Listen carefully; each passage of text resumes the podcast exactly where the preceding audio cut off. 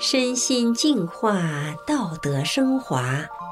现在是明慧广播电台的修炼故事节目。听众朋友，你好，我是德明。今天和大家分享的故事是五十六亿七千万年的期盼。今天我们故事的主人公曾经在大学的课堂上听到老师半开玩笑地说：“同学们，我给大家讲个故事啊，这可是释迦牟尼佛说的。他说，五十六亿七千万年以后会有一个未来佛，弥勒佛下世来度人。”你们要是能够活到那会儿，就跟着弥勒佛学吧。说完后，老师和很多同学都笑了起来。可是他却像过了电一样，心想：真是太好了，将来我要遇到弥勒佛，一定要跟他好好学。那么他遇到了吗？下面就让我们来听听他的故事。我是个八零后，就叫我周宇明吧。我小的时候，父母就离婚了，我是在爷爷奶奶身边长大的。爷爷奶奶常常教导我要与人为善，在他们的影响下，我在思想中比大部分的同龄人保持了更多传统的东西。自从我记事以后，每当我按着老人的教导去面对困境时，我发现常常是表面上在当时看是失去了什么，可事情过去之后，往往又从别的地方得到了意想不到的收获。这让我相信，冥冥之中一定有高于人的法理存在，它在无形中制约着一切。虽然不知道这个法理到底是什么。但是我已在心中埋下了一颗种子，一定要保持善良。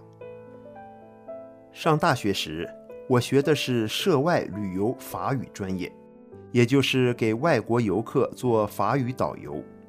在校期间，我接触了很多东西方的文化，看了很多书，比如《圣经》《周易》、佛教经典等等。可是不知为什么，这类书籍读得越多，反而让我对眼前的现实世界产生了越多的疑惑和不解。三年后，大学要毕业了，我顺利通过了导游资格考试，拿到了法语导游证。因为在校时老师讲的释迦牟尼的话，在我心里留下了深深的印记。我一直想弄明白佛法到底是怎么回事，所以实习的时候，我并没有去带外国游客，而是选择了去五台山做导游。毕竟五台山被誉为四大佛教名山之首。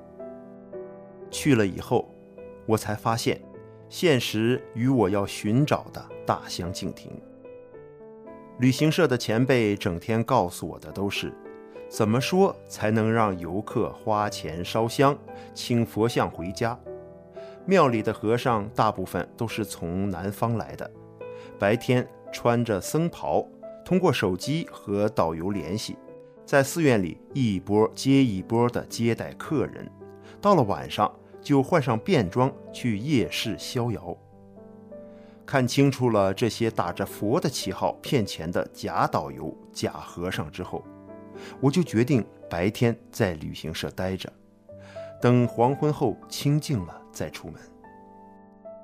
那时，每当夜幕降临时，我独自一人坐在文殊寺的庭院中发呆，听着微风吹动屋檐下的铃铛，内心越发的失落和难过。昔日的佛教圣地怎么变成了这个样子？我寻找的佛国净土到底在哪儿啊？一天上午，我突然感觉外面有什么在等着我，就茫然地走了出去。走到山脚下，遇到两个阿姨和一个姐姐。其中一个戴眼镜的阿姨向我问路，我说：“反正我也没啥事儿，我给你们带路吧。”走了没多远，阿姨突然开口对我说：“你今年黄历二月份丢过一个东西。”这个东西对你很重要，但是后来你找到了，是某个神帮你找到的。”我一听愣住了，因为确有此事。那是寒假返校后的一天早上，我突然发现钱包丢了，里面有我的身份证、准考证，这都是过两天要办导游证要用的。我找遍了学校的每一个角落，也没找到。情急之下，我想求神帮助，心里默默求过神之后，好像一下子心里就轻松了很多，悠哉地去串门了。走进一个宿舍。一个同学看我来了，气愤地说：“也不知道是谁把我的手机给偷走了，还往我床上扔了个烂钱包。”我一看，这不就是我的钱包吗？这个阿姨还告诉我说：“我能找到钱包，是神看到了我的善念，帮了我。”阿姨还说：“后半年我会出国。”果不其然，大学毕业后。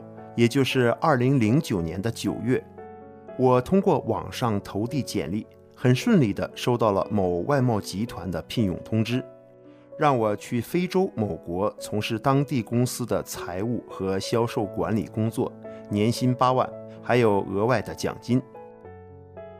出国之前，我心里就打定主意，最多只在外面待两年，因为爷爷奶奶从小把我带大。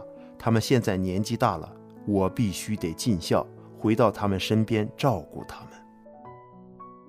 在非洲的这两年里，日子枯燥乏味，每一天都像是原版复制前一天。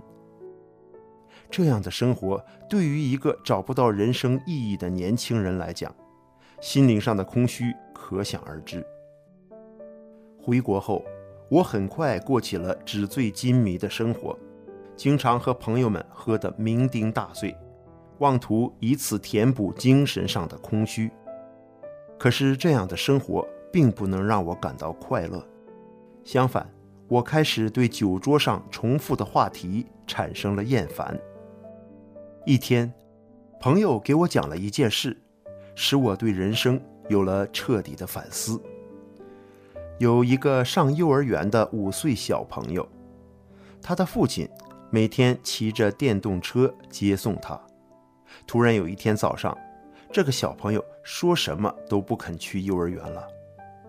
原来前一天有两个小朋友笑话他家里没有钱，只能坐电动车，而那两个小朋友的父母每天都开着轿车接送他们。这孩子的父亲没办法，只好贷款七万元买了一辆车。孩子才肯去幼儿园了。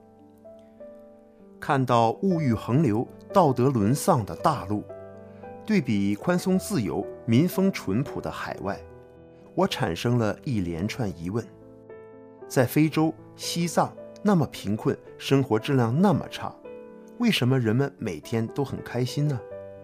难道人的一生就是为了金钱和名利而活着吗？如果社会再这样发展下去，人类将来会怎么办呢？我终于发现，这一切问题的根源在于中国大陆人的信仰缺失。要解决这一切，就得把丢失的信仰找回来。可是去哪儿找呢？佛教现在是不行了。五台山我自己就去过，简直太乱了。道家的书也接触过。但都是些古文，没人教，自己也看不懂。圣经也读过，觉得那是给白人修的，也不适合我。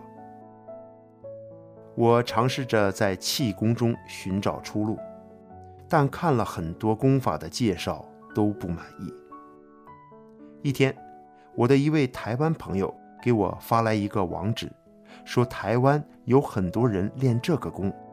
我一看。是法轮功。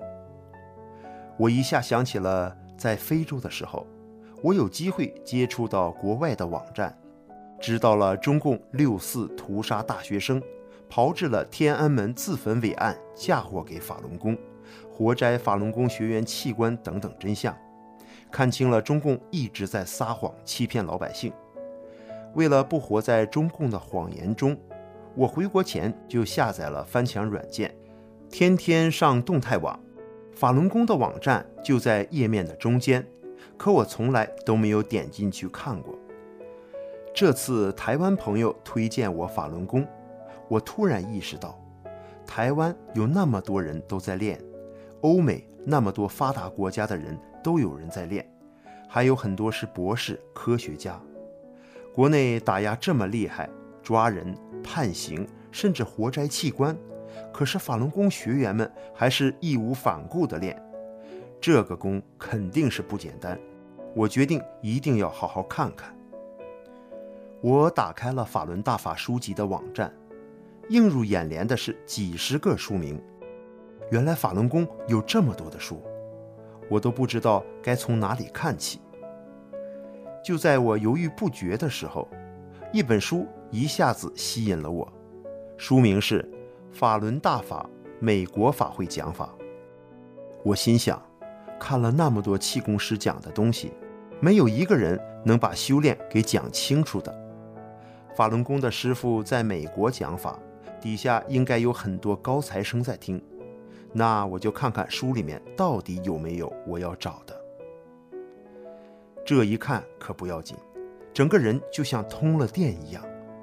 我在人生中的一个个疑问被不断的解开，当时的我既兴奋又震惊。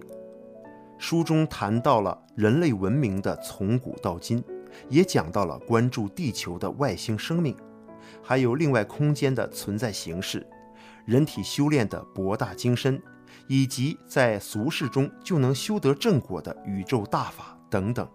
而且是用非常浅白的语言把这些精深的道理讲了出来。一口气看完了法轮大法美国法会讲法，当时已经是凌晨三点了。然而我却一点没有困意，头脑非常清晰。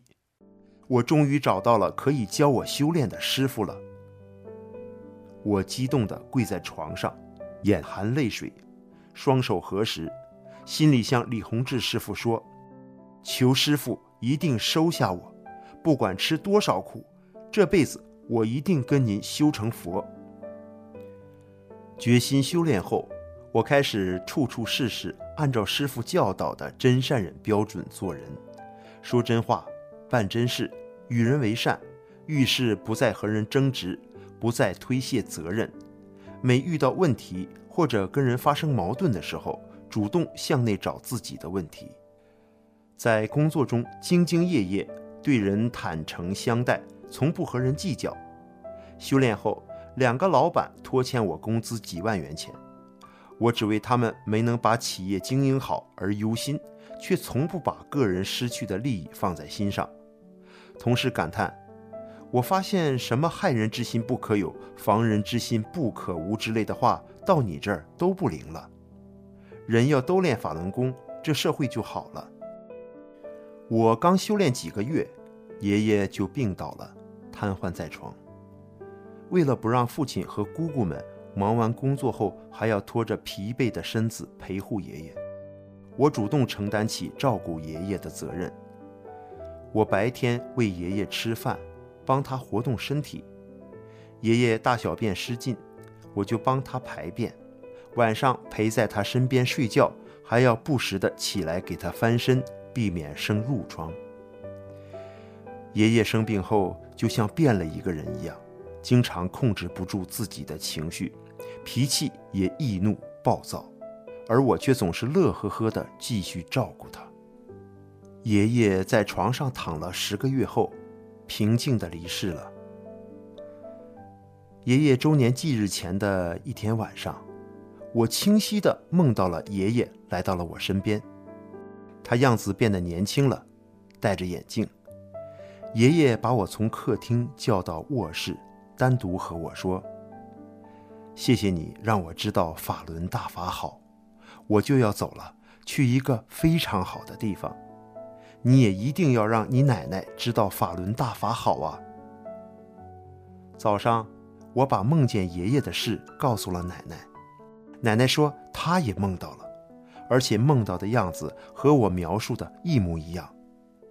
但是爷爷没有和他说话，只是离他几步远站着，笑着挥了挥手，就隐去了。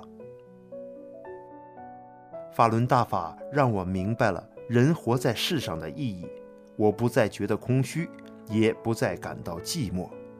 修炼后，我轻松地戒掉了烟瘾和酒瘾。多年来打电脑游戏落下的颈椎病，刚练功几天就康复了。而且我从小心脏有毛病，熬夜时间久了就觉得心脏有一下没一下的跳。几次去医院看大夫，可从来都没有找到原因，也没有治好过。自从修炼法轮大法以后，心脏的毛病也不翼而飞了。修炼后的我心灵纯净了，身体棒棒的，每天活得有滋有味儿，对未来充满了信心。佛经中说，当三千年开一次的优昙婆罗花开放的时候，就是未来佛转轮圣王下世传法度人的时候。二零一四年，圣洁的优昙婆罗花开在我家一个菜瓜上。我把瓜皮刮下来保存，就这样，没有水，没有养分，瓜皮都干得和木条一样了。上面的婆罗花却静静地开了三年。修炼后，我明白了天上和地上的空间不同，时间也是不同的。